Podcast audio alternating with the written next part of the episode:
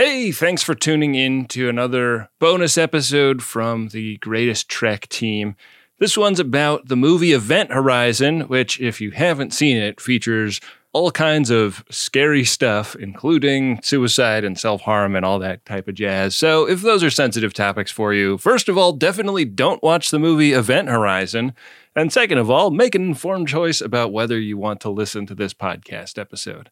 With that out of the way, enjoy this spooky, terrifying episode of what are we calling it? The Greatest Horizon? Hold on, I have this written down somewhere. The Greatest Horizon. Yeah, it was it was, it was just that simple.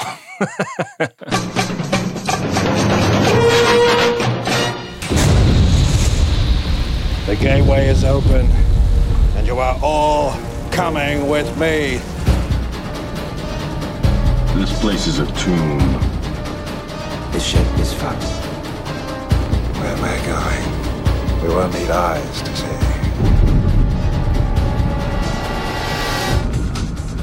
Welcome to The Greatest Horizon, a horror podcast where two scared men talk about the 1997 horror classic, Event Horizon. Cult horror classic?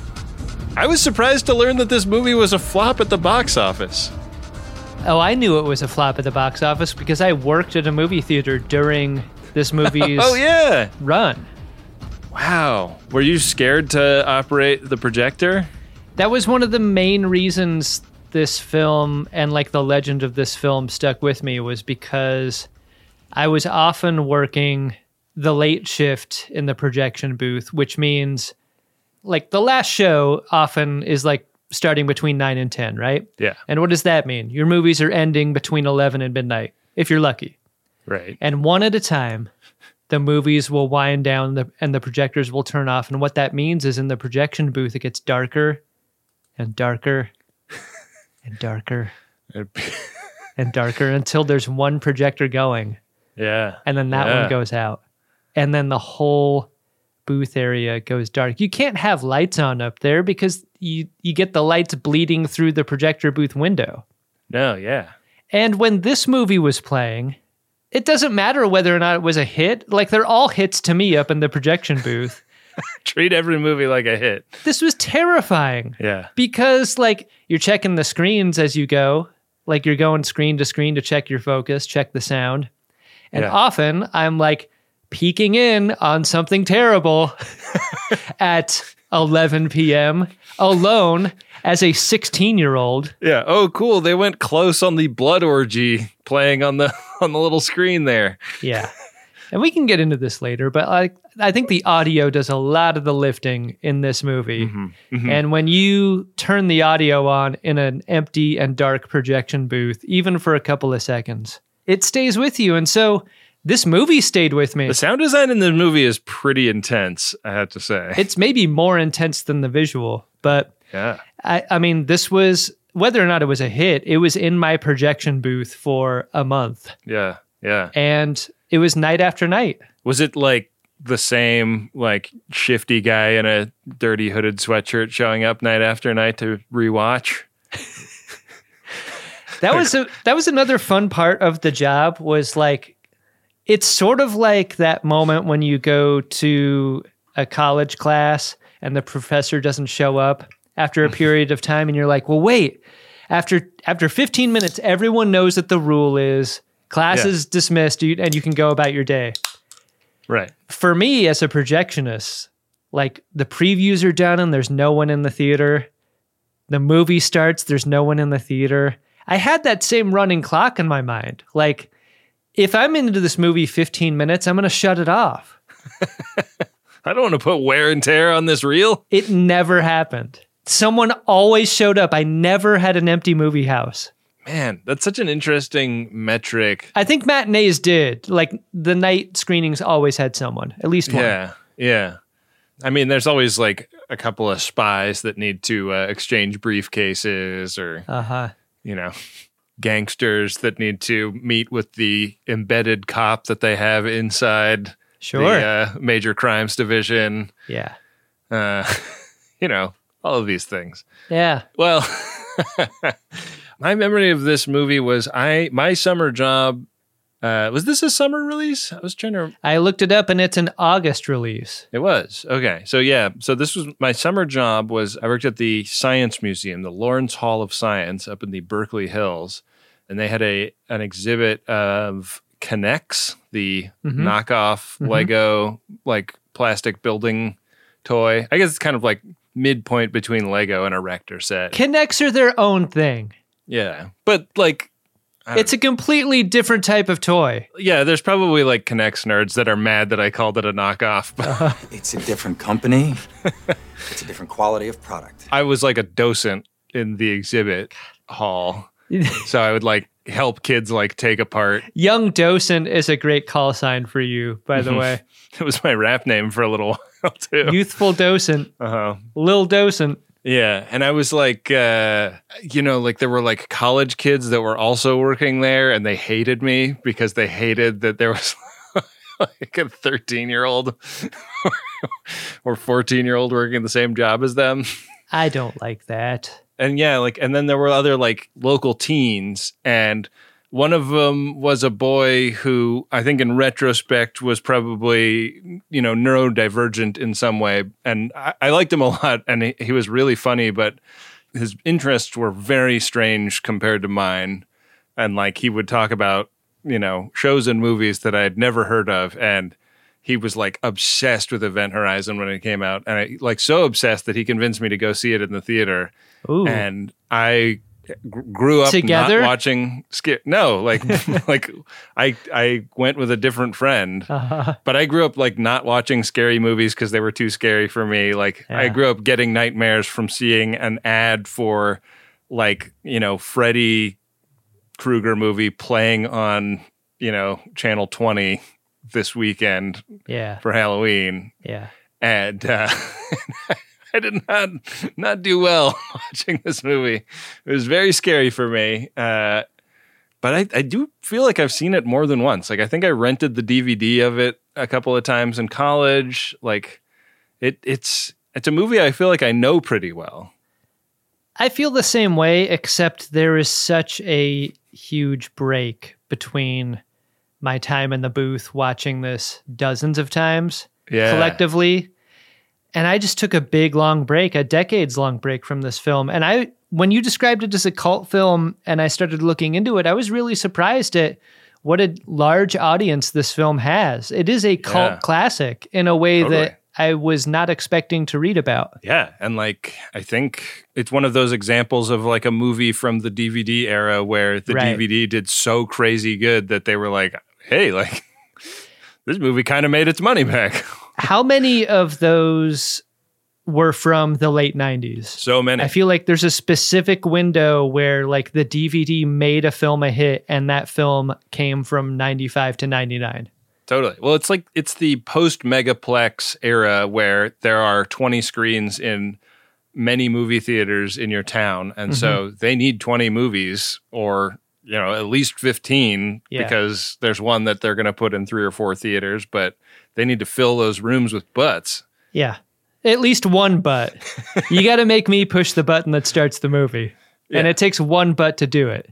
But it's like the era of television we're in now. Like there's so many shows that are like the greatest show on like Starz, you know? Mm-hmm. Like there's there's a I guarantee you that Starz has a show right now that's amazing and that you would love, but you're never going to see it until some like medium that enables you to access it emerges and Right. and I think DVDs were sort of that. Like, and a, and a movie like this is like uniquely well suited to like college dorm room DVD collections and stuff. So That was such a special time. Yeah. The era where you bought DVDs as if they were CDs. You just bought them to have them. yeah, I totally had the Case Logic big binder of DVDs also. Oh, I never took my DVDs out of the cases. You know what I did? I would put movie ticket stubs into the DVDs. Because I kept all my movie ticket stubs for the longest time. And then when I got the DVD later, I would slide it in there in the little Yeah, clip that held the booklet. Do you think that that's because you went to college like kind of in the town you grew up in? Mm-hmm. I went to college across the country, so I didn't have like a way to bring like two huge boxes full of DVDs. Well, you got to stick those ticket stubs in a case logic. Yeah. Ben. I've never saved ticket stubs either, you know? I've never saved like backstage passes or like conference badges or anything like that. I did a thing just yesterday, actually. It's interesting you brought it up. I'm packing for a move, Yeah. and that often includes a lot of downsizing and recycling and donating and stuff. And I had I had like a big old box of stubs Yeah. and so forth, and I got rid of a lot of that stuff. I mean, if I was going to do anything with them, I would have by now. So I just sort of held my breath and tipped them over into the dumpster. Got rid of them. RSVP those stubs. And RSVP our ability to sleep tonight, Adam. Do you want to get into this movie? Sure do, Ben. I mean, when this idea was proposed, I was very reluctant to do it, mostly because of the legend that this film, like the space in my mind that this occupied, was like sacrosanct. I could not argue with its place in my mind that it had earned from my time in the booth. But I was very interested to find out uh, whether or not my recollection matched up with the reality Yeah. of the 1997 Paul W.S. Anderson film, Event Horizon.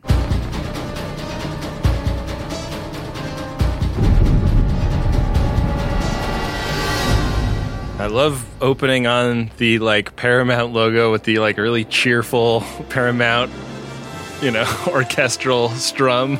I love using the mountain for action. I, I feel like when you saw a Paramount movie and they did something with the mountain, it meant that you were in for something special. Yeah, and this one kind of zooms up past the mountain. Was Mission Impossible the first one to do that? Maybe there was definitely like a moment when movie th- studios figured out how much fun could be had by color grading their logo or whatever. No one else uses their logo, right? Like 20th Century Fox, you don't do stuff with that, right? Like I Oh, sure they do. Really? Yeah, they did. They, they've done all kinds of weird stuff. I think in um, like Futurama, they got to do 30th Century Fox. They've done. Uh, I mean as a location, like riffing on it is something that happens fairly often, but like oh yeah, as a practical place, like flying past it and Yeah. into a space butthole the way they Right. do with the mountain in this. I, yeah, I guess you're right. They haven't done that. So this is a movie that has a very like it is the 90, 1997 opening credits reel. like the text zooming into the space butthole. the disappearing credits are cheesy as hell. the orbital soundtrack really puts you in a time and a place also. Oh yeah. How many of the CDs in your case logic case that that got lost were orbital or prodigy or like Paul Oakenfold or BT or Oh, Sasha yeah. and Digweed? Like there was a window of a couple of years where like the techno CD was a big, big part of my life. Yeah, I had a couple of trance CDs, but I don't ever. I, mm-hmm. I guess I had. I probably had a Prodigy CD, mm-hmm. but I think mostly my electronica was centered on trance. Yeah. So, so then we get like the timeline that leads us up to the events of this film, 2015, and I was like, wow, the future. it made me disappointed when I saw this timeline. I'm like, we can't even rise to the level of Event Horizon. Yeah, Event Horizon is an optimistic movie about the future. Are you kidding me? That really started the tone set for me where I started not to feel so nervous and preemptively scared about this movie because Yeah. I really did. Like, I watched this late at night alone. My wife is out of town. Like, I was really expecting to be terrified by this, but this beginning started a kind of wry smile that was like, oh, we can't even do this. Crucially, in 2040, a spaceship called the Event Horizon went missing out beyond Neptune. And in 2047, uh, the events of this movie are taking place. And then we crossfade to a huge space rock hurtling away from the sun. And we're like, okay, it's going to hit the Earth. Uh-huh. The Earth is going to be destroyed. No, it just goes past the camera. The space rock is irrelevant to the film. Yeah. we don't need any deep core drillers to take care of this problem. No, that rock, not an issue. Yeah. Don't sweat the rock. What we do get is an establishing shot of a beautiful practical model of the event horizon, a huge long ship that's got sort of It's got sort of a nacelle based design, right? There's sort of a star drive section and a you know forward crew section, and then this long neck that connects the two of them. It does look that way, but it's also uh, very intentionally a crucifix image. Interesting. I don't feel like you see it from that angle for the first little while. Yeah. It's not a friendly looking ship, is it? No, no, it, it looks very mean and nasty. It looks very haunted, even from the outside. And uh, we cut to the interior of the central axis, the, the the corridor that runs down that long neck, and suddenly everything is rendered on PlayStation 2. it's like it's one of the like strangest things about this film is it's right in that era where some CG stuff they're going for Right. and other C- stuff they are doing practical. And the CG stuff is so corny looking. I watched this on the Paramount Plus app. Is that how you watched it? Uh, I discontinued my membership in that and just do Paramount Plus through the Apple TV app now. I mean, I imagine we're watching the same version then. There was recently a remastered 4K version that came Yeah. out of this film, and I'm pretty sure that's the version we both saw on streaming. I too was pretty surprised at the fidelity of these visuals, especially here. Yeah. At the time, I remember them being super impressive, like in the Star Trek 6 kind of way, where the blood is commingling on screen in a very Yeah. impressive way. Like, this is Yeah. not the same. I mean, this feels like the same family of effects, Totally. but it is Yeah. not the same feeling in reaction. there are some moments that are like genuinely really impressive, but most of the time when they use CG, it's kind of a wah, wah. I mean, what do they say about filmmaking though? Like sound is 80% of filmmaking or whatever. This is a moment where the sound design carries it. Because when these things clink together and and zoom past the camera, it sounds amazing. It really does. We go up to the bridge of the event horizon, and there's a cut up, terrifying body, and we zoom in on its eyeball and then wake up with Sam Neill in a clean bedroom where he's surrounded by photographs of a curly haired lady. He has so many photographs of this lady, many duplicate photographs of her. Like when he when he gets up, he pulls one off of the binder clip near his bed and puts it in a stack of other photos elsewhere in his room. And it like goes down right next to the identical photograph but just cropped differently.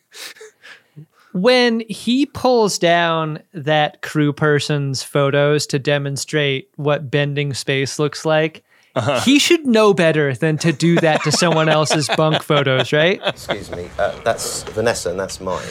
seriously Bunk photos are so precious to a space person. this space station set feels so much like where Sigourney Weaver winds up at the beginning of Aliens. And there's so much in this movie that borrows from Alien and Aliens and like all of that imagery is really it doesn't really feel like they're aping it they're just kind of like using an established language as shorthand like i think Yeah. uh, we as film goers like really quickly understand what is going on here in a cool way Adrian Biddle was the cinematographer for Aliens for James Cameron, and I think that's an interesting bit of shared DNA. oh yeah But when I was reading an interview with Paul W.S. Anderson, he was talking about how careful he was not to copy the legacy science fiction films that were legendary of its time. Like he was very aware of what a Weyland-Yutani universe looks like Right. or a Star Wars or Star Trek universe looks like. And he went in a different direction. Like, according to him, the thing that was inspiring to him was religion, Catholic religion specifically. yeah And like he based the event horizon on the Notre Dame Cathedral. And like his imagery was very specifically about Gothic structure. It's so interesting how much imagery in this is gothic and quasi religious when the dialogue really contains almost nothing about that. Yeah. The, yeah. the movie is is very haunted and spooky in a religious feeling way without being a movie that directly cites a specific religion as its source material, and a way that a, a lot of other horror films at this time were doing. And I think a lot of horror movies in general, like you know, though The Exorcist is you know an example of a movie that where they're like the priest is Yeah. is like the main character. That's a really interesting observation because I think it holds true for a lot of other aspects of this film. Like, I don't mean superficial as pejorative, but this film makes a lot of decisions that are like just the initial statement without the supporting parts of what could really fill in the supporting architecture for a statement you're trying to make. Yeah. Yeah. And I think that, like, that's a criticism a lot of people had of the movie. Like, the depth just isn't there in the same way as, you know, maybe it seemed like they were setting out to. Like, I think you do cause people's attention to perk up when you like zoom in through the front windshield of the Right. search and rescue spaceship and the pilot has a rosary hanging from, you know, I guess the Right. rear view mirror. Yeah. you got to check your blind spots. It's hanging from where a rear view mirror would be if that were a practical thing to have on the Lewis and Clark. But like that guy never says anything about like his deeply held religious beliefs, right? When Dr. Weir wakes up, it reminds me a lot of Ripley waking up on her station. yeah. You know, waiting for Burke to knock on her door. But no one appears to be on Daylight Station where Dr. Weir is waiting for the Lewis and Clark to pick him up. Yeah. I almost wondered why they told us what the name of the station was. Like, who gives Yeah. a shit? Yeah. when we're over on the Lewis and Clark, I mean, these comparisons are hard not to make because Laurence Fishburne is really aponing around Yeah. in his orders to the crew. You know the rules, people. Someone drops the ball, we get the call. Now, let's go. Assholes and elbows. Hard not to notice the similarities there. The energy is so aliens in this opening scene. And like it's kind of an aliens style. We got to get down and like get in our tubes full of liquid so that we don't get squished when we we're not going to light speed, but we're we're burning so many G's that it would liquefy your body if you weren't in this tube. What else are you supposed to do though? Like on the one hand, I'm like, it's not quite a ripoff. You have to get into a chamber to to travel long distances in space. But I like this is one of those moments where there's actually a foundation to the story because they're like, you not only get into the chamber, the reason is the G forces. Right. Yeah. And, uh, you know, it sets in your mind like what's going to cause some G forces to turn someone into cat food in this movie. Yeah. Claustrophobic? Very. These are the time, time, time, time, time, time. Force liquefy skeleton. Would you want to be first? Like, let's just say we're all getting ready to do the jump. And like we're getting into our undress, we're taking the last drag of a cigarette or whatever. Yeah. I don't know if I'd want to be first, or maybe I definitely want to be first. I don't know. Ooh, it's time to play Spam and the King. I think guy that goes first definitely gets like Sharpie penises drawn on his face. Whatever, right? When you're first into the chamber, that is the first person to pass out at a party. You're right. I don't want to be that person. No, that's not good. Yeah. but how does the last person get themselves in? They don't establish that. Oh yeah, like close the door behind you. If you fuck up on yourself, yikes. Yeah, yeah. Everybody wakes up and there's just one of the tubes is red. Yeah. or brown. Yeah, I guess it's 56 days. It would have time to to rot, right? Yeah. Um, I thought it was nice to see men with their shirts off in a movie that didn't have bodies that put mine to shame. Like they're in good shape, but they're not like in such unbelievably good shape that it, you know you'll never look like that. Yeah, I I did appreciate seeing Sam Neill with his shirt off, looking like, hey, look at that guy. Attainable, All right, Sam Neill. attainably hunky. Yeah. yeah. so he wakes up after 56 days, and he's the only one to wake up. Yeah. That's because a nightmare does the job, right? Right. And uh, the Lewis and Clark kind of treated as a haunted house already. Yeah. We see nipples in the first 10 minutes of this movie, which I think is a quality of late 90s films of a certain kind, right? Totally. Yeah. The horny factor of these nipples really low though because they are on a woman whose eyeballs are not in her head. Right. I'm waiting. Yeah. Look, I'm not here to yuck anyone's yum, but uh, you and I are very aware that this is for someone, Yeah, I guess I guess and I'm reluctant to criticize it. what is that rule 37 that like Yeah, so when you see a dirty lady foot in a Quintino movie, you know what that's about. And when you Uh-huh. see a lady with her eyes gouged out in a Paul W.S. Anderson movie, you know what that's about. Yeah, you really do. Real sick, demented shit. You'd love it. This is the scene I was mentioning earlier about Sam Neill explaining the concept. And Sam Neill is so good at explaining concepts. He really is. I feel like he definitely didn't have to read for this movie because the scene where he explains to a kid what a velociraptor does is how you get cast Yeah. Yeah.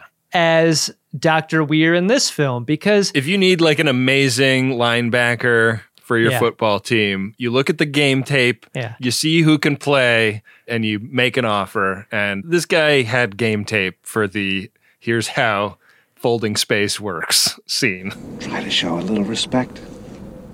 Okay. I love how much room he's given in this scene to just do this. Like, you know, this is what he's best at. You just give Sam Neill a scene to do this.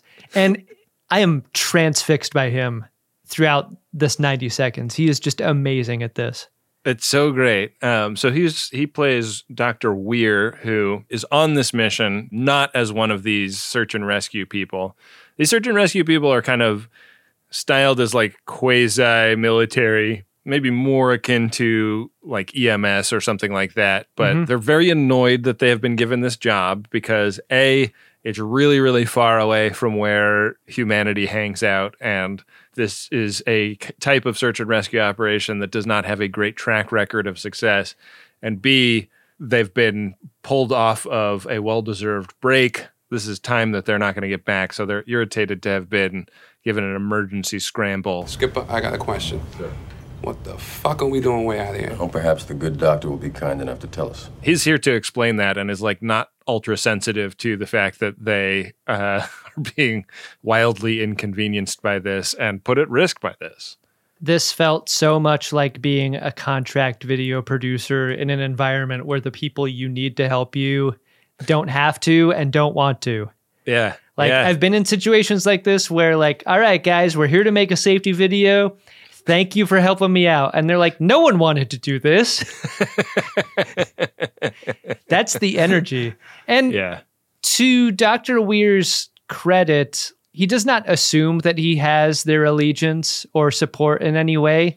I think he kind of understands that he's running the show right from jump. Yeah, he's um, in an interesting position because it's his show, but uh, it's not his ship. And so Laurence Fishburne can really pull captain energy when he needs to. And uh, he does in the scene. You know, he's like, hey, like these guys are pissed. So, you know, you might want to be a little bit more diplomatic as you explain this. And he drops the EH bomb. USAC intercepted a radio transmission from a decaying orbit around Neptune.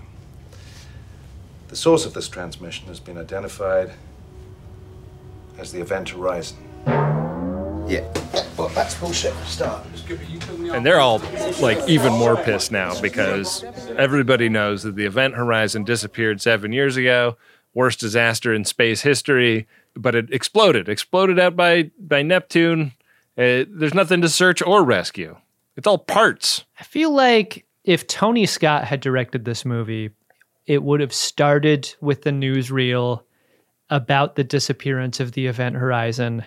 And that's what would have got you into this timeline. Like, there are a couple of ways to do this to drop a viewer into the story and timeline of this. Right. But I really like the choice that this film makes in that you don't see it, it's just the reactions to the idea about it. Yeah. And this movie is so much about people's reactions to things. It's so efficient in making that feel real. Yeah. And uh, yeah, like the like the whole crew is pissed.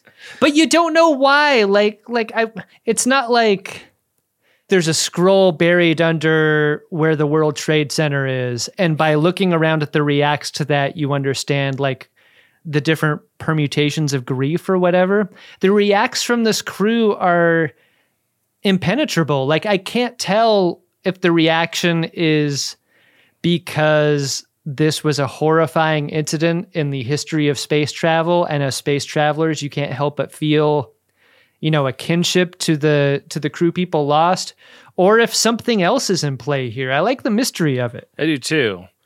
The Event Horizon's actual story was a cover up, and the mission was going well, and it did this space folding thing, and then they lost contact. And that's why nobody knows what happened to it. So, hey can i just say great restraint from dr weir you know when he's like folding up the centerfold picture Mhm. not not to poke a pen hole in in like a mouth and a nipple in Yeah. describing like how you yeah, he didn't go boob to boob. He didn't. he didn't go you know. ass to mouth No, I mean, you're not supposed to go ass to mouth, right? you can get in a lot of trouble. yeah exactly Ooh, is that an alpha? They also have a recording from that, like, got broadcast back from the Event Horizon, and he plays that for the crew. why it- does he do this I don't know. I, a don't know why he did it, and I b don't know why they changed venues. Like they leave the lunchroom and go to like some sort of cargo bay so that he can play them some audio. Maybe the acoustics are better in there or something. he's like a stand-up who's getting killed and he's like all right well if i've already lost them why don't i play the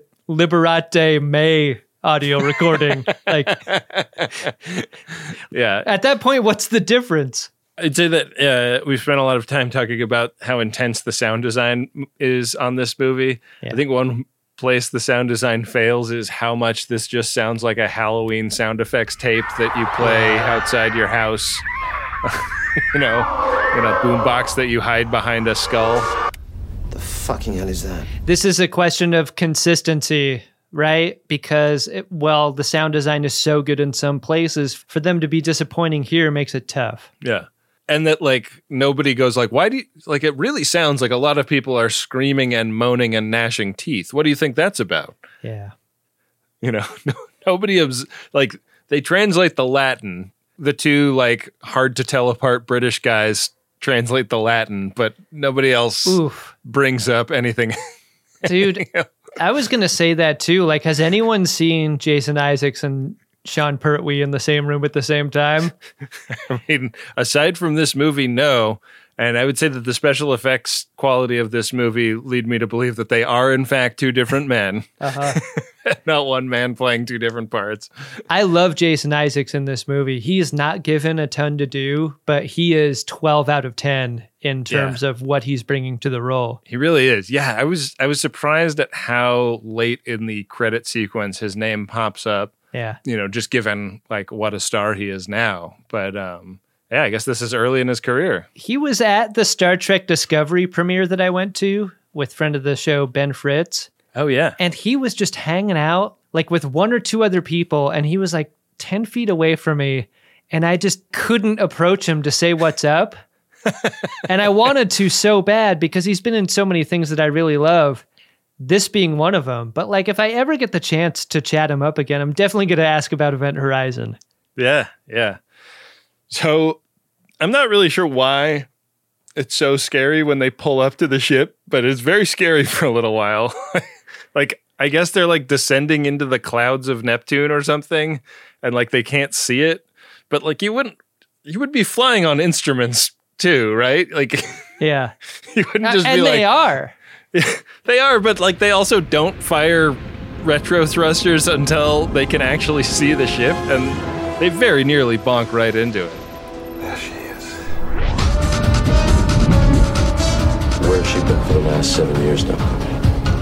That's what we're here to find out. there's something so consistently nice and neat about Federation starship lighting. Yeah. And especially the lighting of the ship's name and the registry. Right. Event Horizon chooses a different direction. Like Yeah. it is like six old light bulbs.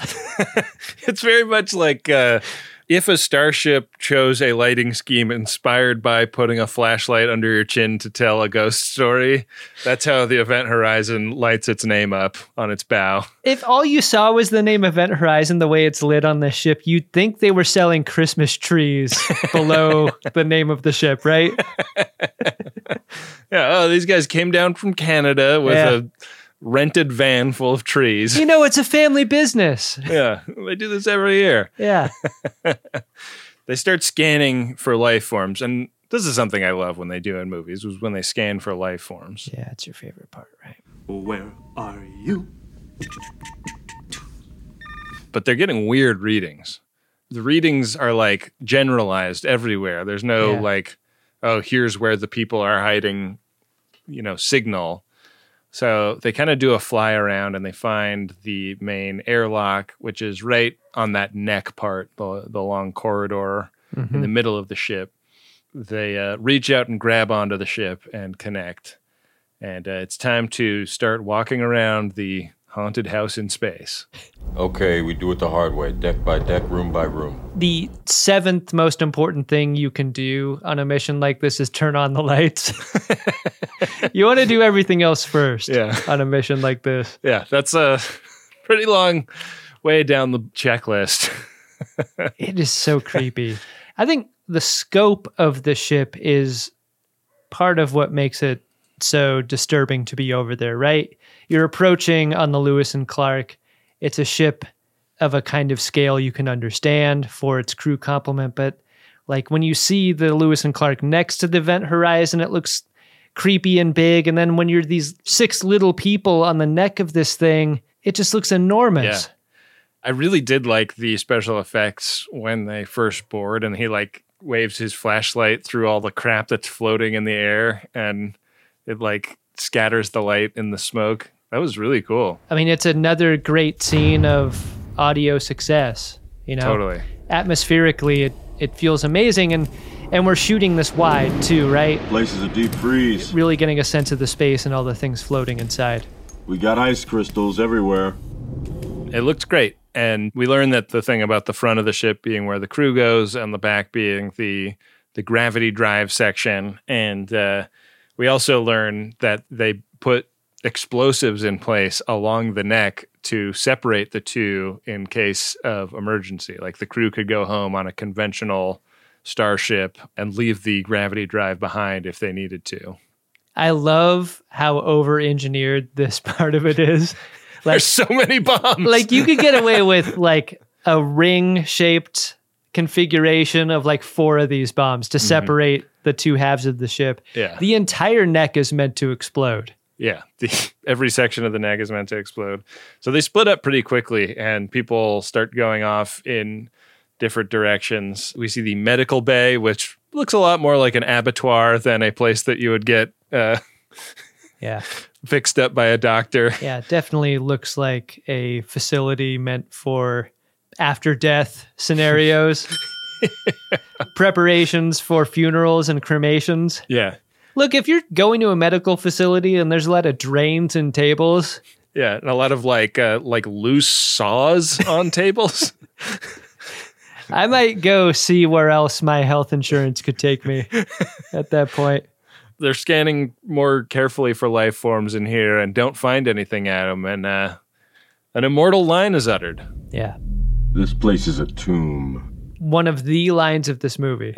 right before a loose glove creeps up behind Laurence Fishburne and gives us one of our jump scares of the film.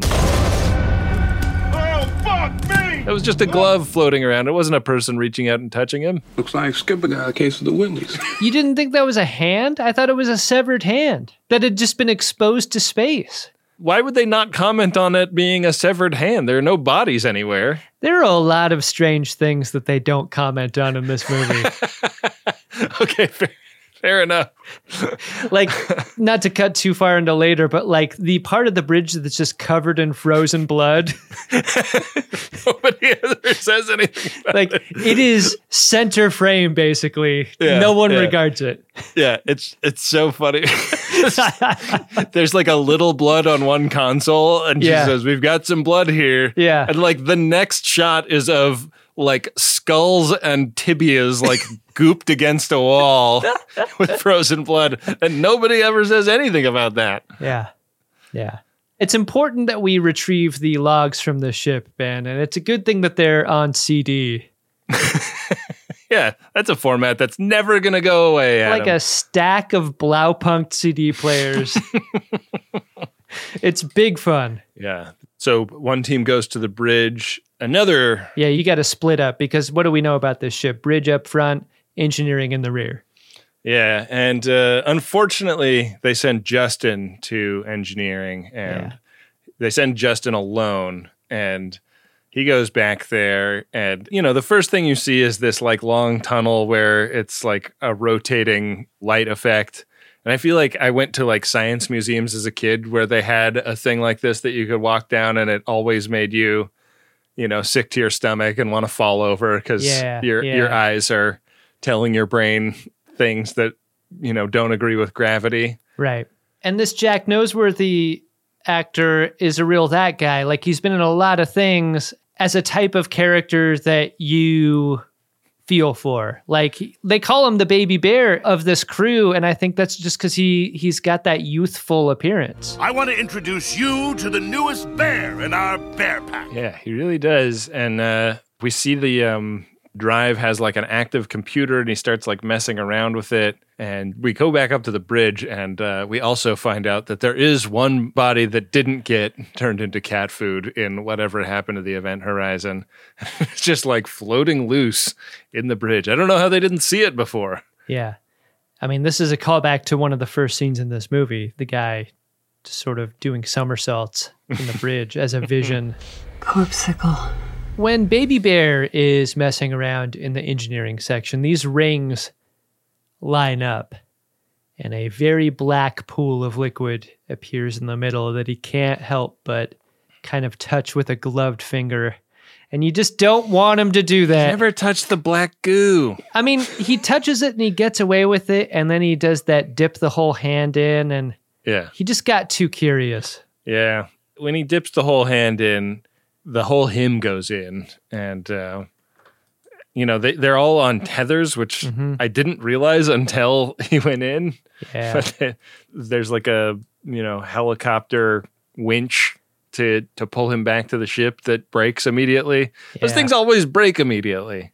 Like when has one of those ever been successful in pulling someone back in a movie? the speed of the pull is nauseating and it's one of the things that makes this scene so effective like the contrast between how slowly he presses his glove in and how quickly his body is sucked in yeah.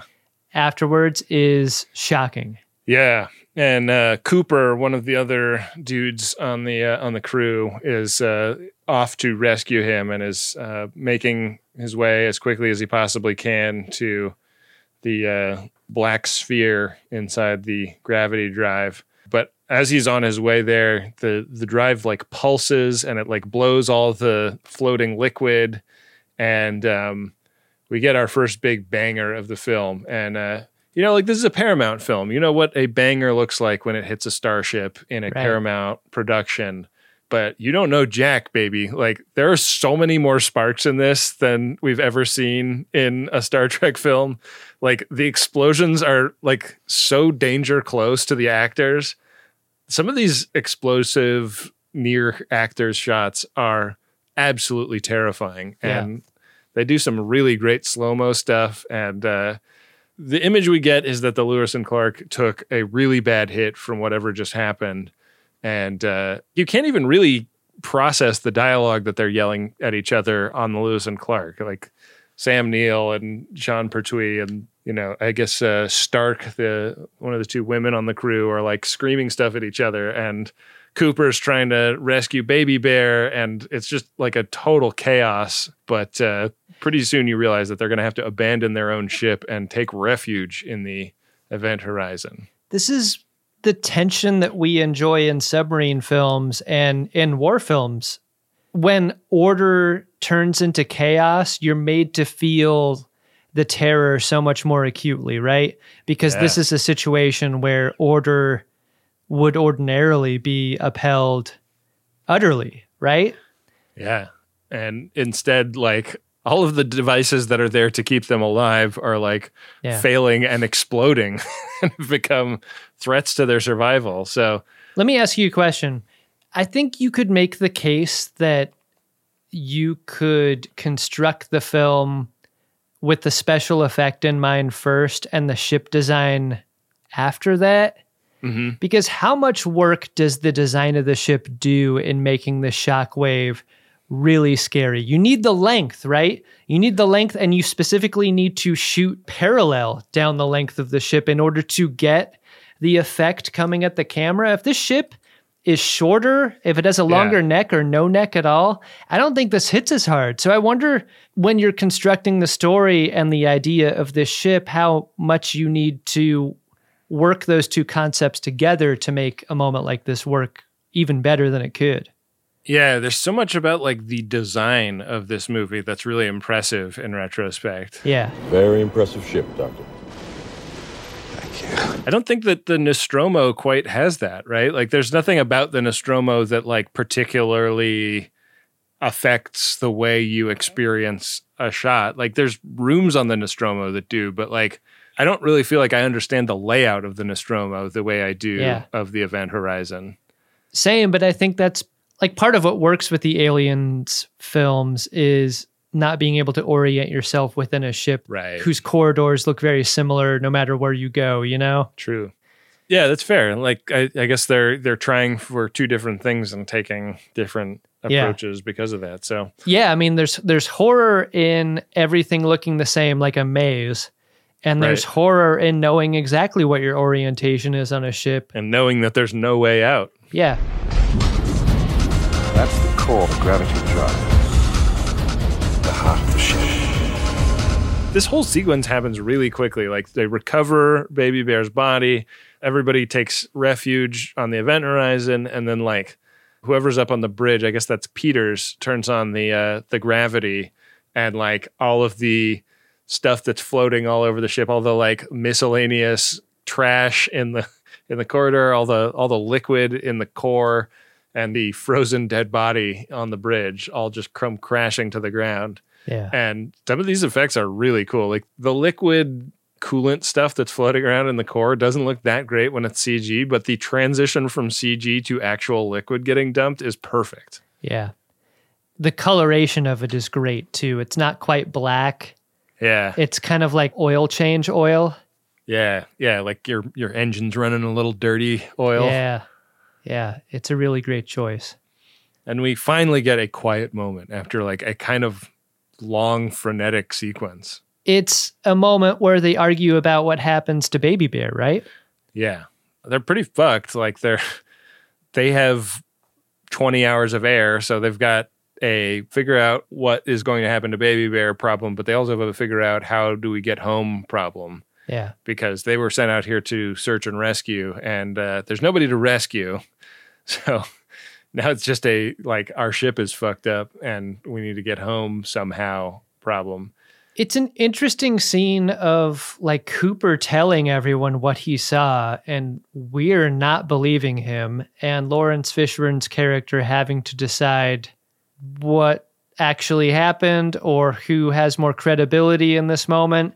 He has a lot of allegiance toward Cooper as his crew person, Yeah. but Weir as the subject matter expert also carries a lot of weight in this scene. It's tough and Cooper's really in the middle. Cooper's pissed. An optical effect? That's fucking poetic. Where the fuck Cooper? and in a really understandable way like the i just had like a crazy experience and i'm being second guessed and told i didn't Yeah. is a terrible feeling there's some like interesting racial politics elements to this movie too. And i, I think too. crucially cooper and miller are black and miller defends cooper very fervently when weir is like dismissing his you know lived experience as just like a privileged asshole.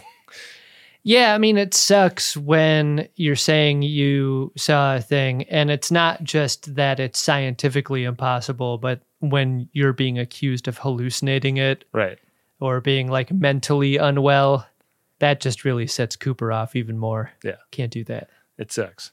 And Baby Bear is like alive, but not cognizant. His eyes are open, but like, you know, you wave your hand in front of him and he doesn't wake up. One of the characters we haven't talked too much about is Peters, and she is the one who at first is working in the sick bay area with Baby Bear, and she is the crew person who kind of gets the first vision aboard the Event Horizon. Yeah. Played by the great Kathleen Quinlan, who I Yeah. feel like is one of the many prestige actors in this film. Like, she does that thing in this movie where her eyes are just always like not about to cry wet, but like halfway there. yeah. Yeah. She's really amazing.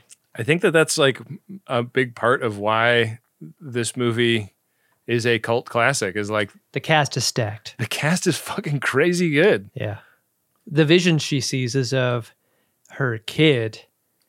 And this is someone that she's mentioned earlier as someone that she's sharing custody of.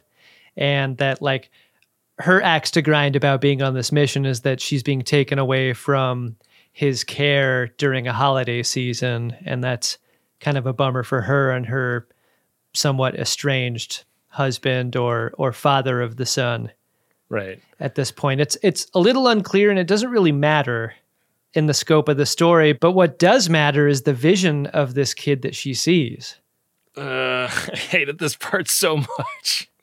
The sound design also is like one of the reasons why this is so uncomfortable. Yeah. It reminded me a little bit of the Dr. Crusher Yeah. in the like makeshift morgue scene. Great call. Uh, TNG because there's suddenly like some kind of tent over one of the bio beds in the medical bay, and there's like a hand touching the inside of it. She pulls it away, and it's her son. And then like the camera pans down, and his legs are covered in like horrible, horrible gashes. Ugh. If this doesn't disturb you, we go right from this scene into hey guys, we found the final log entry of the event horizon on one of these CDs. Yeah. Who wants to watch? If you enjoyed that episode of Voyager where they showed some horrific imagery Yeah. and thought it didn't go far enough, check this out. I think it is so important to see this crew alive, which we do a bunch. The pride of mission before shoving off. Totally. We meet the crew in this scene, but I thought it was such an interesting choice that we don't ID the corpsicle based on this. Like, no one IDs any of the bodies on Event Horizon that they encounter. yeah, it's it, like nobody goes over to that wall that's covered in goo and you Yeah. know sees if they could like match a dental record to one of the skulls that's embedded in the computers. Does that just deviate us off of the path a little too much? I, I gotta believe that they thought about that and they were they ultimately landed on this isn't scary enough. Like Right. let's right. keep us on the path. Yeah, this is a waste of time when we could be freaking people out and giving Right. Ben Harrison nightmares. Right. So like they've just finished this and like the footage goes to a you know a scramble and like one scene previous Laurence Fishburne like made a big deal about nobody's allowed to go back to the core and then the power starts draining and so like they all run back to the core Yeah. and uh, they open up this panel and inside are like green computer chips and Sam Neill crawls like down a tunnel of computer chips to try and fix whatever is causing the power drain It's a great set. it's really good. It it it has some like HAL nine thousand vibes to it. I thought. Mhm. Like I feel like like where this movie pays homage to the sci-fi that came before it. It's it's like tasteful and clever about how it does it. This rack focus here was so important to me as an independent filmmaker. Like the rack focuses like these that you got in big movies. Like when you could pull one of these off. Oh yeah, yeah. The dolly zoom. Yeah. I love these moments so much. Yeah. So at this point, I think Laurence Fishburne has seen the guy covered in fire. Sam Neill has now again seen Claire, the lady he has lots of pictures of all over his apartment. and so, like, they get back together and, like, th- so they're comparing notes. Like, oh, yeah, I saw my son with gashes on his legs. Uh, Laurence Fishburne saw covered in flames guy and they're like so so something is like causing us to have these experiences like something's happening to all of us but sam neill is very dismissive Cooper doesn't have this moment though, right? Like I think crucially, not everyone is going through this. And so that creates the argument about whether or not this is real. Yeah. Yeah, but it would also be like super annoying if n- nobody was talking about any of this to Yeah. each other, Yeah. which I feel like some worse scripts have tried to stretch out for longer. Very true. But uh, the like dismissive energy that Sam Neill is bringing to this pisses the Sean Pertwee character off so much. Yeah. This ship is fucked. Well, thank you for that scientific analysis, Mr. Smith. Yeah, we don't need to fucking Okay, Smitty, okay. and like it turns into a fight and then jason isaacs like gets a scalpel to sean pertwee's neck and everybody's like whoa dude like that's your buddy like that's you basically what are you doing Jason Isaacs is like wearing a vest that says EMT the entire movie. Like, and what's so funny about this scene is that he drops the scalpel at the end in a wordless, I don't know what I was doing, I don't know what I was thinking kind of way. yeah And later on is approached by Peters specifically as a medical professional that can be that can be seeked out as as a person to help. Like no one treats DJ any differently after this yeah in a weird way. In a 2-hour movie, I think you do. i like his performance like he is like standing in the background like clearly like reeling at his own actions like what did i just do Yeah. but yeah like you would think somebody would follow up on this Right. No mistakes. Mistakes, nobody goes home, understood? Stark has a theory that she voices to Miller at this point, and uh, her theory is that the ship has come in some way that they can't understand alive and is reacting to their presence. Like the things that are happening to them are some sort of like it almost sounds like a immune response. Yeah. And she sort of gets laughed at, but then Baby Bear suddenly is no longer in sick bay, and uh, this becomes an emergency because he's wandered down to an airlock Adam. the Stark character you mentioned is played by Joely Richardson, who I was not familiar with from her many period piece films. I was familiar with her from Nip Tuck. Oh, I never watched that. But there is a very specific moment in time where the Joely Richardson, Joan Allen, like blonde with crimped hair, professional actor pr- playing a professional character type of person was on screen. And I just, I found them so attractive, like all of them. like there was something about these, these short blondes with crimped hair Yeah, yeah, putting up with a bunch of fucking guff yeah. that I just fell for every time. And Joely Richardson is an actor like Jason Isaacs who would go on to do bigger and better things and carry entire halves or wholes of films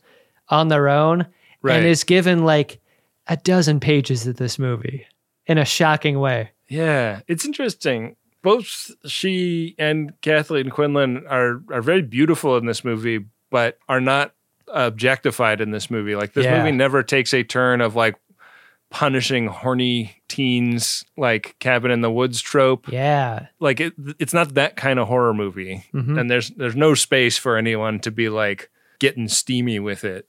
And and I appreciated that about that. Like both of the female leads like have interesting complex relationships with other people in the crew and it, nothing about it is about romantic opportunities they represent. It's a horror film, so you're going to see boobs, Yeah. but the sexualization of some characters never happens.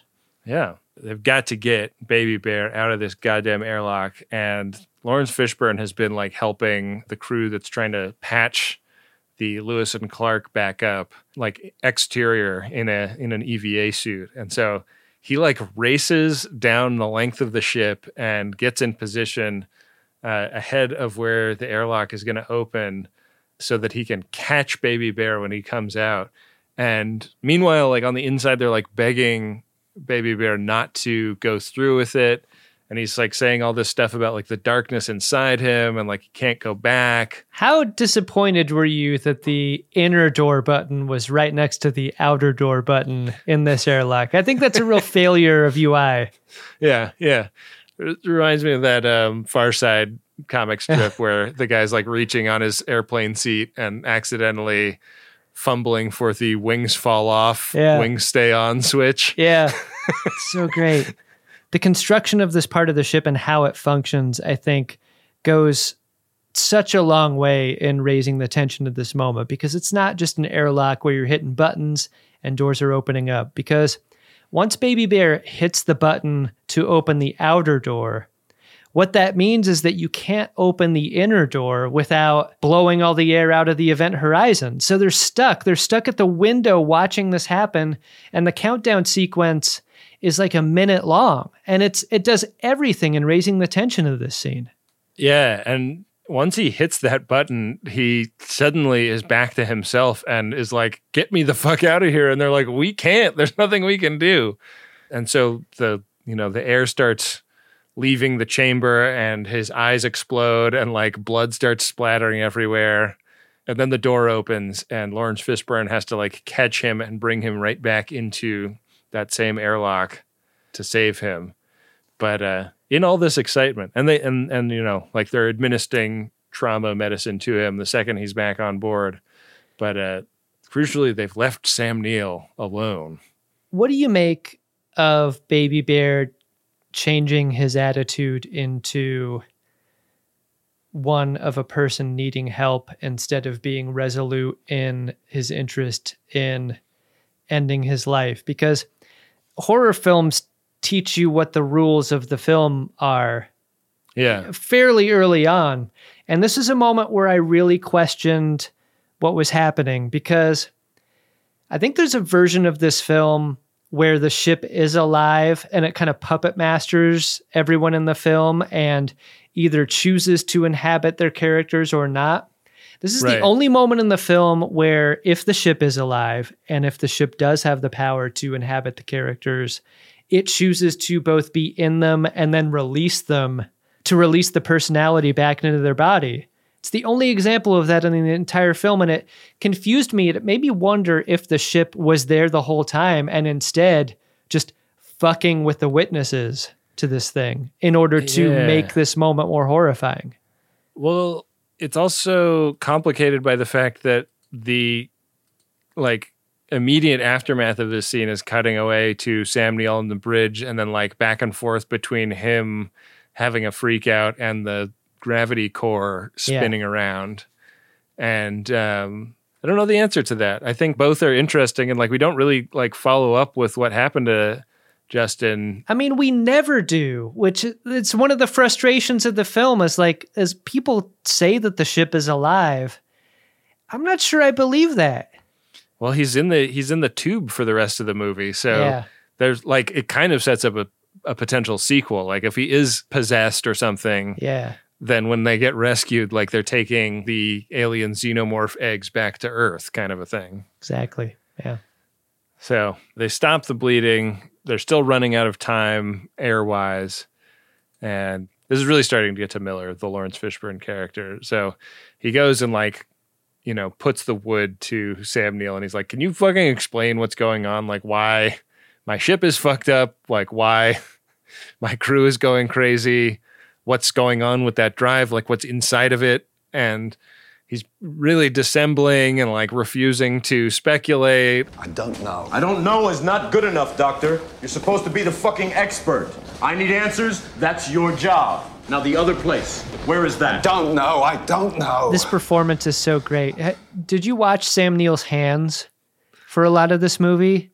Yeah. Like, he's a great hands actor. They shoot him in cowboy shots most of the time, and there's like so much weird physicality to him throughout the film where he's obviously like struggling to figure out like so much of this film i really wonder if the weird character is holding back or if he really doesn't know or if he's defending the ship right from jump or Yeah. if he's not and instead just trying to defend his reputation like professional reputation shit is like fifth on the list of what might be motivating the weird character I know.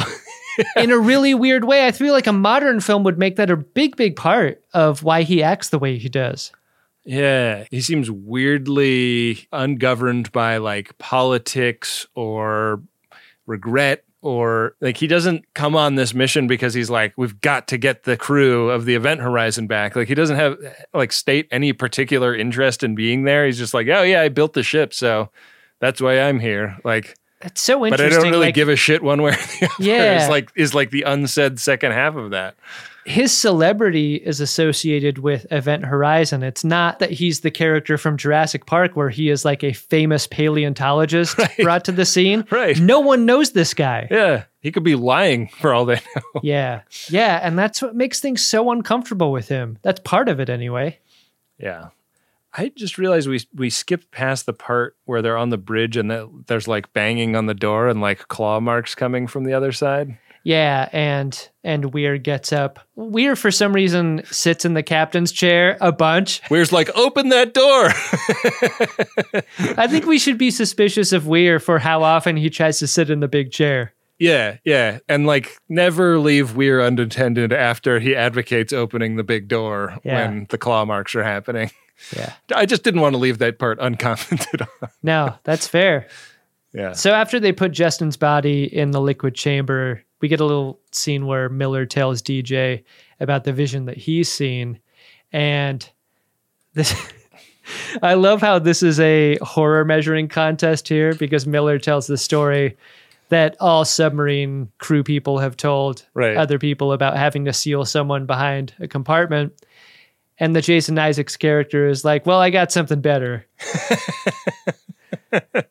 and I've decoded the audio transmission from earlier, and Yeah. it's so much more scary than any of us imagined. the Jason Isaacs character doesn't get a lot to do, but I think this scene is really, really crucial. And I think you need a Jason Isaacs caliber actor to deliver this liberate tutemet ex inferis line because it is it would be so silly in so many actors' mouths. And he can Yeah. get to the place where he's like giving it gravitas while slightly embarrassed that he messed up the Latin translation earlier Mhm. while undergirding it with the like we should be very afraid of the ship that we are sitting in right now energy like it's it's all in it I love that they give him the knowledge too. It's not like, oh, that sounds like Latin. Who's got the Latin textbook? Let's look it up. And then they they incidentally are able to decode it. Like the DJ character is a learned man. He's a smart person, which is why what when he gets scared, we get scared because he's smart enough to know the difference between haunted house bullshit and something real. And when the smartest guy says this ship basically went to hell and came back Yeah. like that could break the movie this this scene could rip the movie in half and It's an inflection point for sure. it's obviously like a pretty silly movie but like the horror stuff could like stop working after this moment Right. if this scene doesn't work Yeah. and it works Save yourself. There's a moment of levity. It's so weird, like where this film decides to put those moments. I know. Cooper basically carries all of them because there's a moment on the Lewis and Clark where where we witness the miracle of adhesives. the uh, the claw marks in the hull have been patched uh, almost all the way. There's needs to be a little bit of tidying up that Cooper can do, no problem. But like Lewis and Clark's going to be okay. And it's a good thing too, because no one wants to be on the event horizon any longer than they have to be. They really don't. Uh, so they start repressurizing. You can't live in that good feeling too long, though, right? No, You need to watch the most horrifying part of the entire film right now, off the end of that. Yeah, the uh, the two uh, ladies are up on the bridge, and they finally descrambled the end of the captain's log tape, and uh, they're they're you know standing looking at it, and the camera's kind of like lower than the console, so you can't see what's on the screen. But they both just start going. "Huh, huh, huh, huh." Hey Miller, you got to get up and see. I mean, they should be doing that anyway because there's a slowly warming 20 feet of thawed out blood and viscera. It's really starting to smell in there. like the way the scene is framed, it's like the both of them are are framed left and right, and then the middle is like frozen blood cobwebs. So we do see some of this footage. We see the the liberate tutemet ex inferis moment where the guy delivering the line has ripped his eyeballs out and is holding them at arm's length in, in each of his palms. It's really fucking disgusting. We're leaving. I don't know if you read the Wikipedia article about this movie, but there was a a line in there about how yeah, like Paul W.S. Anderson was really busy when they shot some of this stuff. So a second unit director wound up having to shoot most of it. That's so interesting because, like, the 25th anniversary of this film really focused a lot of attention back on it. And an interview I read with Paul W.S. Anderson was like, he was taking credit for a lot of that second unit stuff. Wow. Interesting. Well, and you could imagine how the dailies went over at Paramount in this kidding. area. Like it was shocking. They hired porn performers. They hired people who had had limbs amputated so Mhm. that they could, you know, get some of the effect. It's so interesting that they went to that level of detail in creating these images that whiz by like it's walking such a fine line because like any more and this movie probably gets an NC-17, right? Like I mean, there's crucifixion visuals here too yeah. to weave the the religious visuals through this moment. I mean, we talk about this in some of the Star Trek programming that we talk about and in the war movies that we've reviewed before. Like, you get so much value for really caring about the little stuff. And there might be 50 different setups in these quick cut montages in Event Horizon total. Yeah. But you get value for every half a second. It's like a full week of shooting. Yeah. But if any one of those is stupid, Yeah. it breaks the spell of the thing. Totally. And instead, like it is like some of the sickest shit I've ever seen, not on rotten.com. Yeah, I mean, when you frame by frame this stuff, it is not something I recommend doing. It is extremely hardcore. Yeah, it's fucked up. I did not frame by frame. I just it. blasted over and over and over again.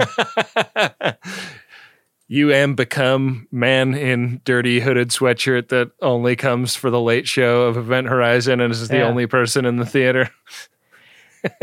so much of this film is about like scene A and scene B and the contrast between them, right? Because we see this captain's log and we see how horrifying it is. And then we cut almost directly to Dr. Weir being told that they're aborting the mission. Yeah. And Dr. Weir taking great umbrage with this. And when you put those two scenes back to back, you're like, oh, how wrong could Dr. Weir be?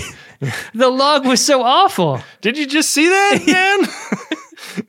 this turns into a walk and talk, and they're like marching down the corridor, and Weir's like, "You can't just leave. Like this is like, Yeah. this is very important to me. We we need to save this ship." And one of the other great lines is that Laurence Fishburne gets in this movie is just is he's like explaining that they're basically going to do the nuke it from orbit Yeah. plan. Yeah. I will take the Lewis and Clark to a safe distance, and then I will launch tac missiles at the event horizon until I'm satisfied she's vaporized. Fuck this ship.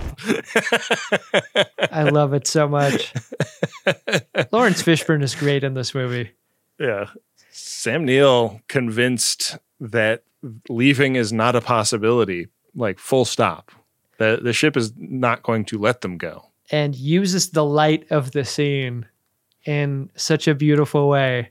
How he backs off of camera into the dark is so elegant and like horrifyingly beautiful that that moment. You just get your gear and get back on the Lewis and Clark, Doctor, or you'll find yourself walking home. I am home. Because you're like, where is he going? Like, what's he gonna do? Well, like, Yeah. ugh. It's great. It gives me chills to even talk about. Sam Neill. Here's a question I'm going to ask right here. Did Sam Neill ruin his career by taking this movie? Because he was on a trajectory, I would argue, a Tom Hanks like trajectory of being like, of playing the roles of trustworthy, dad like professionals, Yeah. Where all of a sudden he's gouging his eyes out in Event Horizon. And I don't think the roles that he was considered for were ever the same after this. Yeah, I mean, you don't see him that much after this for sure. But I don't criticize the choice because all of the like many of these actors are like took the roles because it was interesting and different and I I want to be encouraging of actors who who make those choices. I want more acting against type. I think it's sad if that was were the consequence of this. Yeah, but this is still the era of movie jail where if a movie that is supposed to open huge doesn't You think it's the movie's fault, not the part's fault? it can get blamed on the act the lead actors and the and the Yeah. director in a way where like, you know, nobody will take a risk on doing that again Yeah. or whatever. Like in the like few days after we came home with my son from the hospital, I watched um, bits and pieces of the newest Jurassic Park film, Mhm. which you know I found on one of the streaming platforms that I subscribe to, and uh, I was like, well, well, I'm like sitting on the couch, not being able to do anything because this baby either is like shitting or sleeping.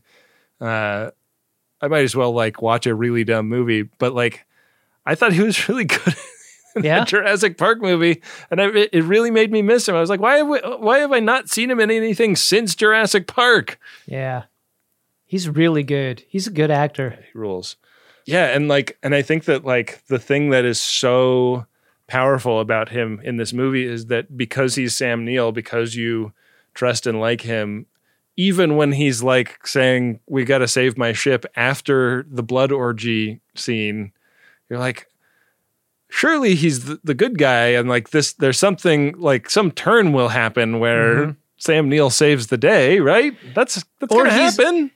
Or weren't you expecting a baby bear kind of turn where like some like the real Weir would peek through the veil of what the ship was doing to him? And that never happens. it never happens and you're never given any reason to like him at all other than that he's Sam Neill. Or believe that he's savable.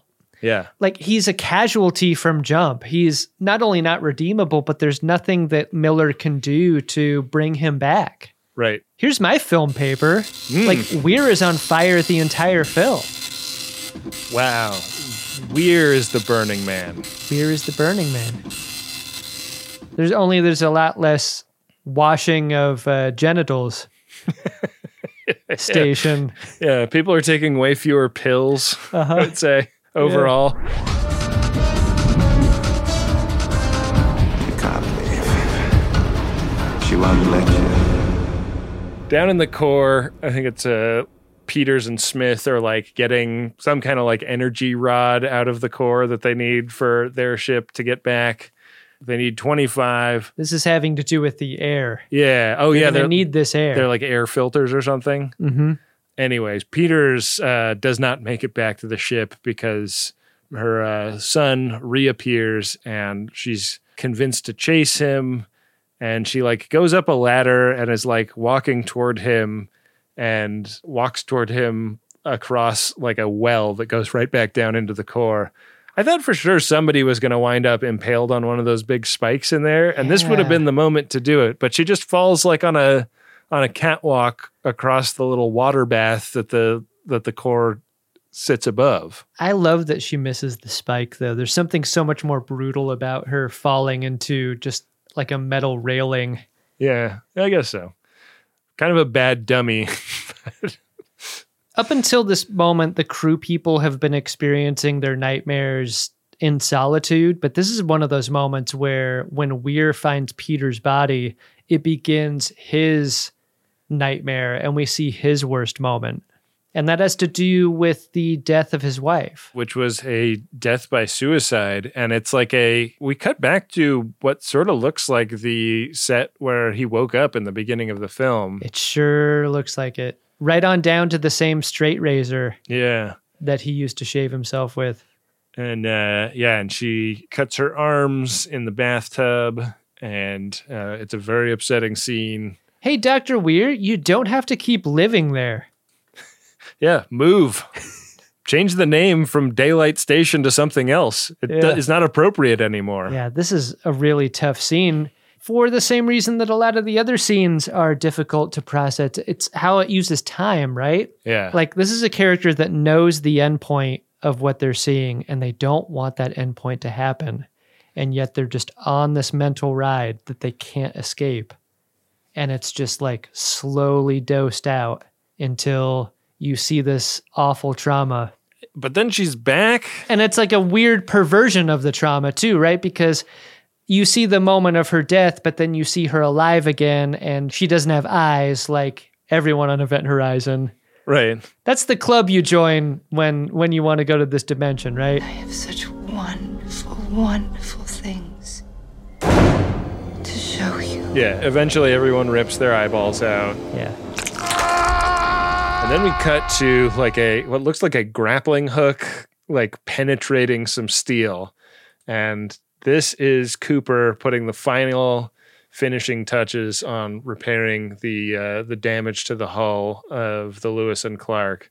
He's really excited about this. Damn, I'm good. Smith is really excited about it. Means they can get out of there. But then Smith hears a noise and looks into the I guess that's the airlock of the Lewis and Clark, right? Mm-hmm. And Sam Neill is leaving the ship. Shot from behind, crucially. Yeah, he, yeah. Smith doesn't get to see the whole no eyeballs thing. Uh-huh. But he radios to Miller and he's like, "Yeah, like weirdly uh Weir just kind of like walked off the ship and uh Laurence Fishburne looks around in the corridor and sees like one of the multiple bombs that just happens to be the one that's right next to where he's standing and ripped out of its bomb holder. Yeah. we don't see the scene where Weir is like fumble fucking around for any one of those bombs down the corridor. Great scene for Sean Pertwee here, though, because once it's clear to him that a bomb is on the Lewis and Clark, it's up to him to find it. And the frenzy with which he approaches this moment is so palpable. Like he's he's basically in a goodwill, like Yeah. digging through shit until he finally finds it and the bomb has 6 seconds left. What do you do with 6 seconds left? That's not enough time to jack it. Yeah. Uh, not even enough time to run up to the bridge and grab his rosary. Yeah. You know, he just bows his head and, and takes it. And uh, we see another a number of uh, internal explosions. We see the ship explode externally. We see Cooper get flung off into space. Miller watches it from the window in the airlock that they were connected to, and it's like shredded space tunnel. Yeah. I mean, there's so much depth to these explosions. They really look great. Great and cinematic. They do, and like the camera can fly around in like debris in this movie in a way that is is pretty hard to do given the special effects capabilities of the era, and they really do a nice job with that stuff. Yeah. Yeah, it's really well done. Who's left at this point? I think it's Well- worth asking. Cooper, we catch up with like on a chunk of debris. And Yeah. he's sort of left. He's like, well, I got to get back to the ship. Shit! Where the fuck am I going? Why is this shit gonna happen to me? It's our final four, right? It's it's Weir, it's Miller, it's Cooper, and it's Starck. Yeah. Because the Jason Isaacs character is the next to die, right? Yeah. And uh, the Jason Isaacs character dying is kind of like the most action movie moment of this movie. Yeah. Well, why do you say that? Just because it turns into like a huge fist fight, like for a while. I mean, and this is the scene where you're presented with the idea of Weir having supernatural strength. Yeah. And I wonder how long they thought about whether or not to do this to Dr. Weir. Like, he has no eyes and he has supernatural strength. Yeah. Does that make him more scary or less scary? I kind of, I don't know. It it felt like a we need to get an, one more kill in this horror movie moment Yeah. because I would say that like of the film homage moments, this maybe feels the weakest mm-hmm. because it just kind of feels like a warmed over Silence of the Lambs, like f- filleting the guy and opening him up and leaving him hanging moment. Right. And I mean, crucially, at least Weir gives him the respect of displaying him face down. Right. I think yeah. I think that's good. It's easier to glimpse this part than many other parts. Yep. I guess for some reason the uh, hull repair guns are kept in the medical bay. So this gives Laurence Fishburne an opportunity to arm himself. And uh, Also, like canonically, I thought we were using adhesive. yeah, It, it looks a lot different on the bridge if he's shooting uh, a bunch of caulk yeah, up there. yeah. The angles on the bridge when he gets up there are so different and like these are the these are where it really starts to look like a gothic cathedral to me Right. The the cross shaped window is an Yeah. aspect to this. Yeah, and like the like the hull the plating on the walls in the in the bridge is like offset like tile or or stones that you would build a cathedral out of. I just don't understand Weir's endgame here. Like, Weir seems super strong and super smart up until the moment he starts licking shots with this Why did he firearm take the gun? and decompressing the bridge and and basically killing himself in the process. This is so dumb. Yeah. Yeah. He shoots the window trying to kill Cooper, fails, and there's just like a super long ship decompression scene. And it's pretty good, but it's just so absurd how long it, it goes. Like, it's like, man, like there's really a lot of oxygen on this ship. I mean, I guess it's a big ship, but like, would it really blow this hard for this long? Or would it like eventually start blowing less hard? Yeah. I don't know. It's a lot. But it's one of those action movie science fiction set pieces where it's extremely loud and incredibly visceral and kinetic. I mean, it looks good. It it may not be an original, but I mean, when Weir's hanging on like the alien queen, you know exactly what inspired it. Yeah, it's and it's always fun to see the bad guy get spaced, you know. Yeah. Yeah. So Starck and Miller are like getting ready to go home. Cooper makes his way back in through one of the airlocks, and they realize that uh, somehow the ship has turned the gravity drive on. So they only have six minutes, and they're going to blow the neck of the ship and separate themselves from engineering. So they've got to leap into action. They've got to split up again because like one of them needs to get these uh, anti-gravity couches ready for them. One of them needs to go do the explosives. And this is a moment where the ship definitely is aware of their plans and is Yeah. fighting them from this moment on.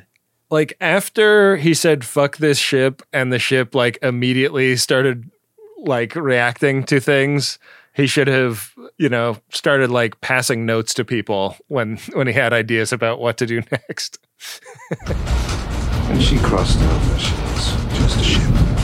When she came back, she was alive. How surprised are you at how rare it is to see the direct homage to the shining elevator full of blood scene? Because in this movie, when you see it, I was like, oh, yeah, that's where that's from. But then I started, I tried to think of another example of that. No one touches that movie. Yeah. But this one does. This one does, and it's like, like you think that's a lot of blood coming out of a thing. Yeah. we're gonna show you a lot of blood coming out of a thing.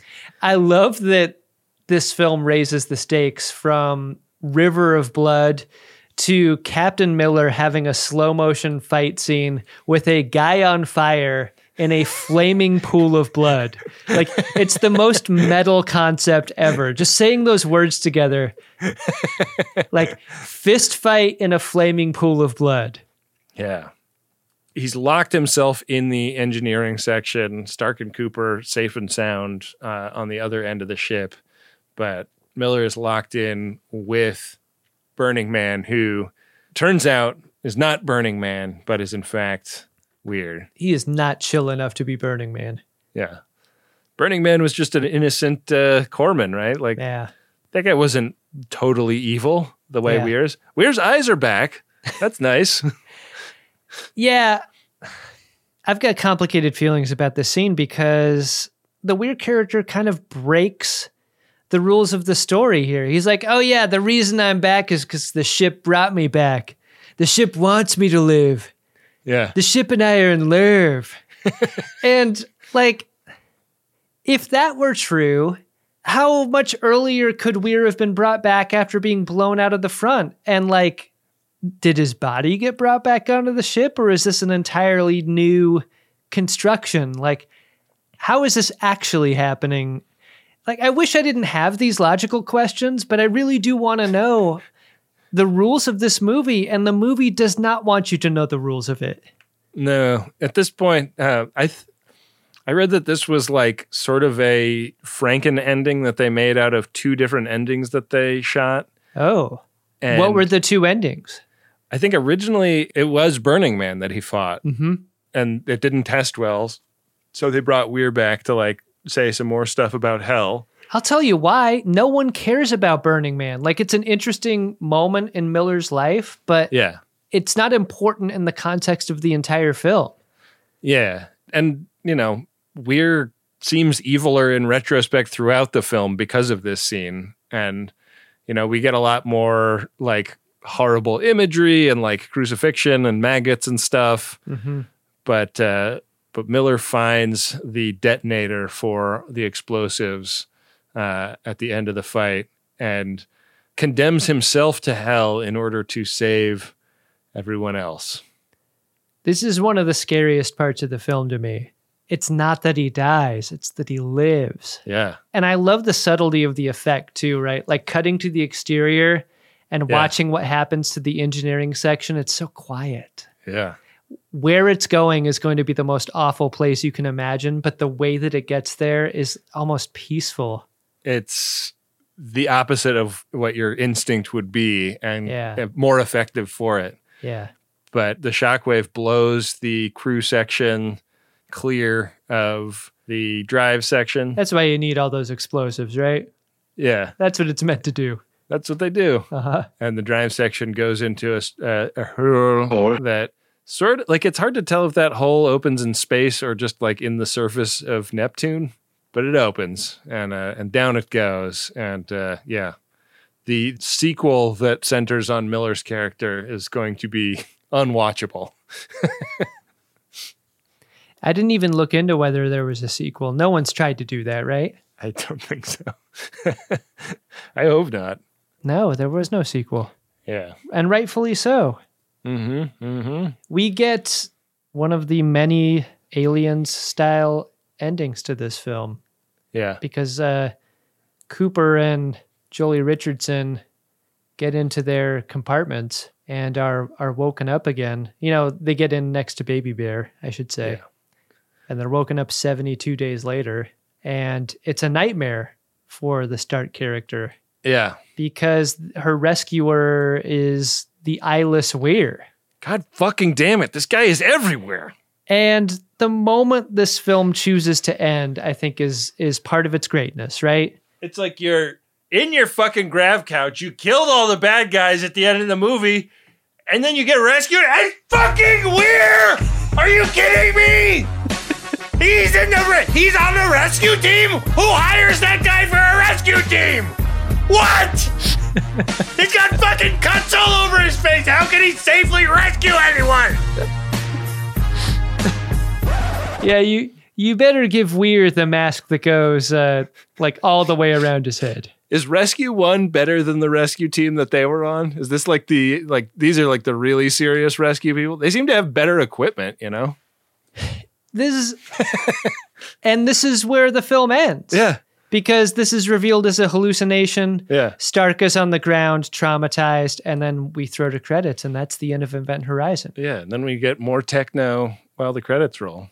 I can't believe it said the end. I love where this film chooses to end itself because it's on you to consider the trauma that happens after. The idea that Starck and Coop, I feel like Cooper's going to be fine. Cooper is a Cooper's unflappable. I don't think he really had any like horror moments, did he? Like he didn't see any any fucked up shit. But between Starck and Baby Bear, Yeah. Baby Bear's going to need a lot of therapy. I mean, not only mental, but his body's Yeah, he's going to need some stitches as well. he's in the brown tube, you know? Like when Yeah. the rescue crew comes on the ship and it's not Weir under the helmet, he's like, yeah, green, green, green, brown. Oh. They're gonna have to take him right out of that tube and put him in the tube that Luke Skywalker was in Yeah. in uh, Empire Strikes Back after they rescued him from the snow. Yeah. Yeah, that's how you get better from that level of injury. I think. Did you like this very scary movie, Ben? Wouldn't say that I like watching. it. Like, it's still fucking scary to me. It's still like gross and upsetting, and like those aren't really feelings I love going for when I go to consume entertainment. And that's not to pass judgment on anyone who does seek that stuff out. Know, it's just not my speed personally as a movie. But I do respect it, and I think it is like weirdly well done for the thing that it is. Like, I don't think this movie can exist without Alien. A lot of the other movies that we've cited as like things that it pays homage to are such important source material that it's really hard to imagine this movie without any of them. But did it bump you? Because it didn't bump me. No, it never bumped me and I think that the thing that's kind of amazing about this movie is that it like is so much more depraved in the horror without feeling like it's just schlocky for schlock's sake. Like it's not a early Peter Jackson movie where it's just like, hey, we're going to do buckets of blood because it's really fun to have buckets of blood flying all over the place in a movie. You know, it, it doesn't feel like e- exploitation in that way Yeah, it's which is also not to judge like early Peter Jackson movies. Like those movies are successful on the terms that they set up for themselves. I don't know when it happened, but like I have next to no tolerance for a Blumhouse film, but I have a higher tolerance for a film of this era in this genre than Yeah. than I thought. Totally. How about you? Did you uh like how did this stack up? This movie played a role in your like conception of what a scary movie was, it sounds like. Yeah, and in that way, I built it up into kind of an apex predator Uh-huh. of a film in my mind. Then I won't say it didn't deserve it, but like I built it up so much before I rewatched it that I don't think any film could have risen to what I was expecting. Yeah. I won't say that like my expectations defanged it at all, but it made me want to go and revisit the other films that affected me that I didn't return to from this moment in my life for whatever reason. Like, I think it was good and constructive for me to go back to this film and watch it with modern eyes. Yeah. I'm with you. I respect the hell out of it. Like the choices it makes are brave and interesting. The casting is great. Like the casting choices of this film are part of the reason it's a success in my mind. It really muddies its own waters in its rulemaking in a way that horror films so often are so prescriptive about the rules of themselves and how things function that there's something about this film that is uh, it's a version of horror that's filled with such anarchy Mhm. that it keeps things unpredictable and that unpredictability is scary like i still don't know if the ship is alive like i feel like you could write two different film papers making the case either way Right. and I'm glad I don't know the answer to that question. I'm glad the ship doesn't start talking through a person. Like Weir is still a person, but Weir has a point of view, and it's not like the ship is puppet mastering him. No. I never believed that anyway. No. And the idea of of people going collectively crazy is such a scary concept. It's what makes that episode of TNG so frightening for me. Like that is a horrifying concept that most horror films can't get close to in terms of scariness. I just I'm really glad I rewatched it because I think I'm glad I no longer fear this movie as a thing. Yeah. like i think that's good. Like that's a good thing to have done for myself. But also i'm a little bit sad because i do like those things in my life that are like so pure that they cannot change. Mm-hmm.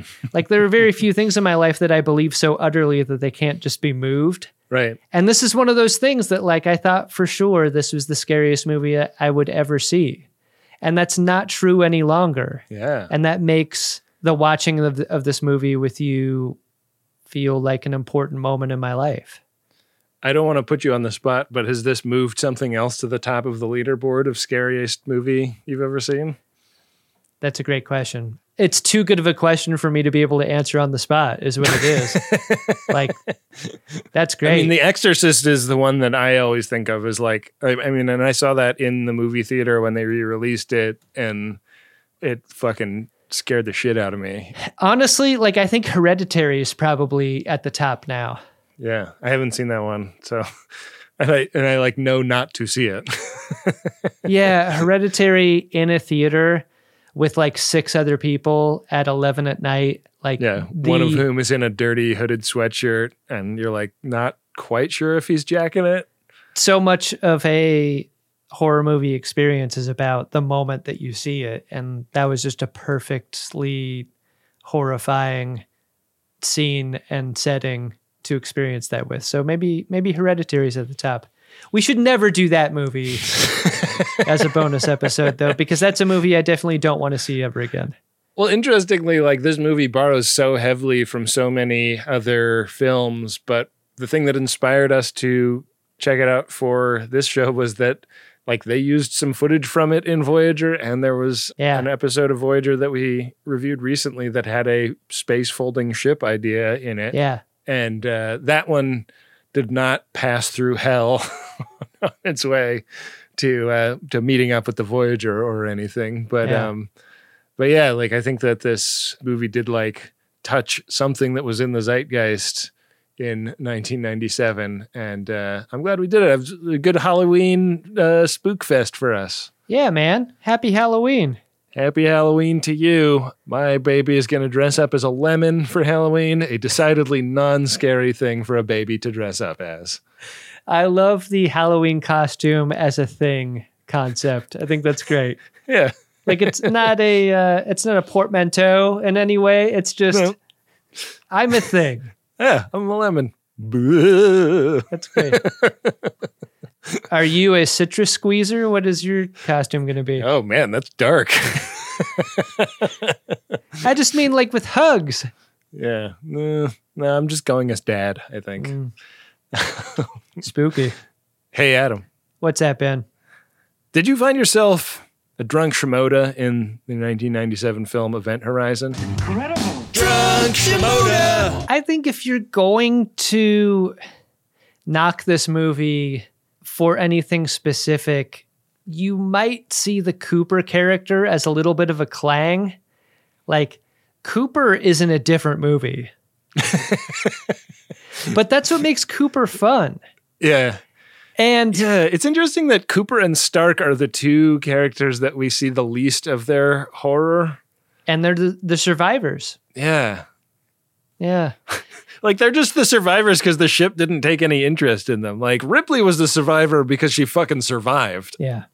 like Coop and Starck are like, yeah, we just like didn't have that many like horrifying previous life experiences for the ship to draw on to torture us with. The thing about 70s, 80s, and 90s horror movies that isn't really a thing anymore is that like those films knew how to take a breath. Yeah in the horror and like give you a moment to not just relax, but like it's like a well composed meal. Like it's not just savory and it's not just sweet or it's not right. just acidy or, or it's not just whatever. Like everything on the plate cannot be beige.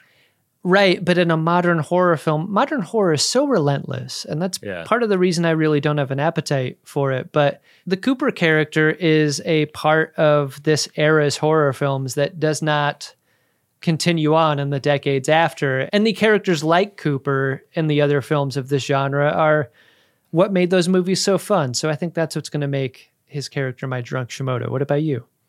Yeah, I think I'm going to join you on the Cooper Square. I mean, Starck is a maybe a close second just because like also doesn't undergo any personal nightmare delusion stuff. Yeah. And gets away with it.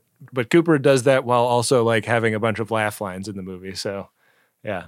I like that guy. Cooper has no nightmares. Yeah. Cooper's just chilling.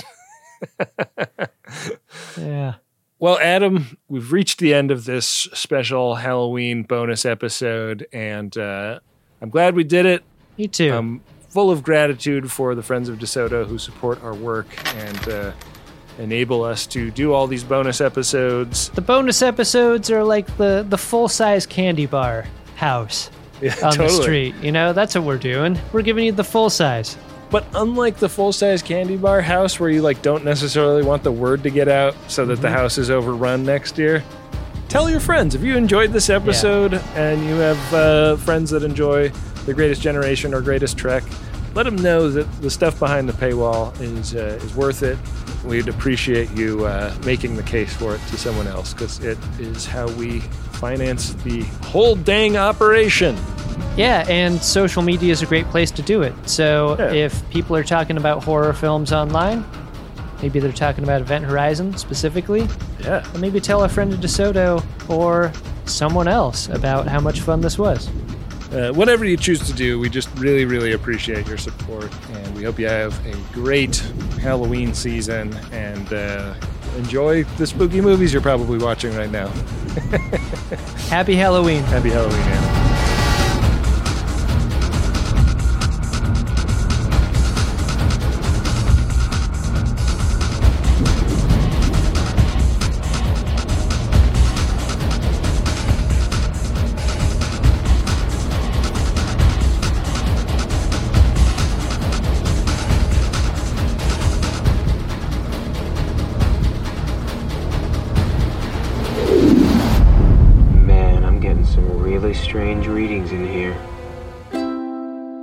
MaximumFun.org. Comedy and culture. Artist owned? Audience supported.